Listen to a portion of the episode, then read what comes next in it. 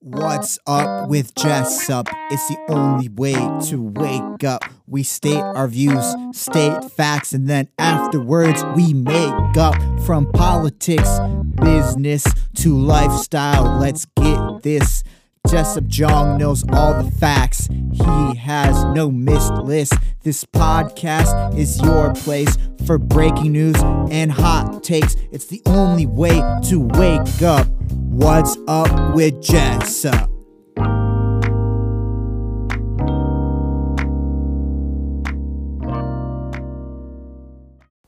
Welcome back to What's Up with Jessup. Do you know what sedulous means? It's uh, vocabulary time back with Jessup with seven hand-picked words. The first word is sedulous. What does sedulous mean? It means to persistently, uh, something that is persistently or carefully maintained. So being diligent in something, being persevering, um, being diligent, assiduous in something is to be sedulous. An example is Steve's sedulous attention eventually earned him a date with his dream girl. Good for Steve. Good for Steve. So sedulous means just to work on something persistently. Persistence is the key, and that's really the driving force of our podcast here and um, the idea of working through something. So, what is the origin of sedulous? It's Latin uh, from 1530s and 40s. It comes from the adjective sedulous, exactly the same word, um, except it's L U S rather than L O U S, and it's a derivative of the phrase se and dolo, which means diligently, literally without guile, huh, and replacing sedulius, which is just a different word for sedulity plus ous, which is an uh, English suffix, and so that's interesting. Um, to work diligently is to work without guile. Se dolo. Dolo is guile, and se probably is without. I don't know. Um, I probably would have to look more into this, but it that seems like what it is without guile. So let's uh, try to work on things sedulously, and yeah, and then there are now two words that actually describe exactly what I'm feeling right now. Uh, the fifth day throughout my um, two week quarantine session. First word is languid. Did you know what languid means? Languid means lacking energy or vitality. That's exactly what I am right now. I am in some kind of time zone. It's hitting me now. Um, and I am lacking energy or vitality. I didn't work out today yet, and maybe that's why. And so, lacking energy or vitality, languid. Let's hear the actual pronunciation so that I don't mess it up for you. Let's see. Lang. Lang. Oops. My keyboard doesn't work for some reason. That's weird.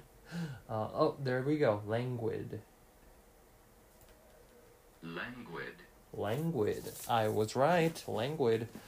And an example sentence is On hot days, Carrie likes to take languid strolls on the beach. Huh. How can you take a stroll and lack energy and vitality? I would say actually taking strolls is the most non languid thing you can do. It's actually very energetic of you to take a walk. Uh, right now, what I'm doing is languid, where I just sit down and not do anything, or lay down and not do anything. Um, either when you're just on your phone, not doing anything, that would be a truly languid position I am in. Synonyms are slow, relaxed. Relaxed, okay, I, I guess I am relaxed, so languid huh, is either uh, being slow or being relaxed, or both. Why not both? And where does this word come from? The origin is first recorded in 1590s from the Latin word languidus, means faint. Hmm. So when you're faint, uh, you don't know if you have energy or not. So it's lacking energy or vitality. Interesting stuff. Next word, torpor. This I definitely need the uh, the pronunciation. torpor, Torpor, torpor, torpor, torpor, torpor, torpor. That's a weird way to say something. Torpor, and that means uh, sluggish inactivity or indifference. So that is so me right now. Sluggish inactivity is similar to being slow or not doing anything, or indifference, not caring about anything. You're indifferent about something means, you know, either way, it doesn't matter mm, because I don't really care. So, Wendell's torpor, am I doing it right? torpor, Torpor, you're right. Wendell's torpor after eating three helpings of turkey was understandable. Yup. That is so true. I feel that all the time. After meals, um, I have a torpor due to my food belly. So synonyms are sloth, apathy, indifference, lethargic, lethargy. Let's see. What? How do you say lethargy? Lethargy. Lethargy. lethargy, Lethargy. Yep, that's right. Torpor. Now we're done with three. We only have four to go. We're almost there. Alacrity. Do you know what alacrity is? Alacrity. It is the cheerful willingness. We are actually at the very opposite end now. Um, being cheerful and willing is alacrity. My grandmother climbed the hill with surprising alacrity. I would be surprised if the grandmother had more energy than I did in climbing up that hill. So, alacrity is uh, cheerful readiness, promptness, willingness, liveliness, briskness. This is something we should be aiming towards. Having that briskness, aliveness, alacrity. The synonyms are promptness and eagerness. Let's see, where did this word come from? Latin alacritas, and that is equivalent to alacris, which is lively. That makes sense. Now the next word is consecration. Actually, I think I would need um, the dictionary for this. Again, consecration. consecration, Okay, I guess that is actually how you say it. Consecration, consecration. And this, if you've guessed it, you're right. Uh, dedication to the service or worship of a god. So consecration sounds kind of holy, holy, right? Yes. Um, so the the s- example sentence is clergy performed a consecration ceremony after the church was built. So it's dedicating something, worshiping something. Um, so the consecration ceremony. Synonym is dedication, glorification. So, I was consecrated by the Pope. I don't know. That's not how things work. Um, or the Pope consecrated the statue or something. I mean, you dedicate something to the service. I am not so sure where I would use this, but I guess you can consecrate a, a church or or a um, a statue. You just uh, glorify it, and there you go. You consecrated it. So, I guess that's it. Um, consecration. We have two more left. Um, but where did consecration come from? Consecration comes from Middle English of 1350s. Uh, consecration is Anglo French and comes from Latin, uh, which is consecration, stem of consecratio, and this is all the same word. So nothing has really changed. It just came from Middle English and uh, thus from Latin. Interesting. Now, impudent. Impudent. Um, I'm going to look for a different dictionary because dictionary.com doesn't let me erase my stuff for some reason. Interesting. Okay. All right. Let's look for impudent. Impudent. Let's see if the pronunciation's right. impudent, Impudent. Oh, what? Impudent. Wait, is this actually right? I'm going to check dictionary.com. I like dictionary.com for some reason. Impudent. Impudent. Impudent. Oh my goodness. This is crazy. Uh, why is it impudent? Why?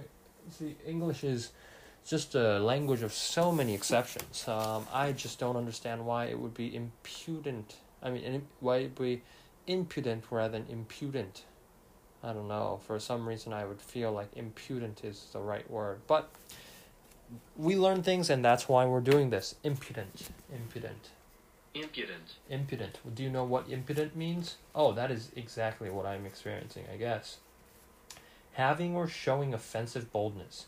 Randy's impudent comments got him sent to his room without dinner. Oh, poor Randy. Poor Randy. Um, marked by contemptuous or cocky boldness or disregard of others. Yep, uh, a lot of guys do that. Yep. And uh, I was maybe being impudent of this word. I should have considered the word's feelings more and maybe respected the pronunciation more. But now I know and now I'm learning. So I was impudent in thinking that I knew this pronunciation of the word, but now I have learned and I have been humbled by this dictionary. Synonyms of impudent are impertinent or insolent, all being rude and things like that. So, impudent, where did this word come from? This word came from Middle English and from Latin, impudent, impudens is uh, the combination of in and then pudent.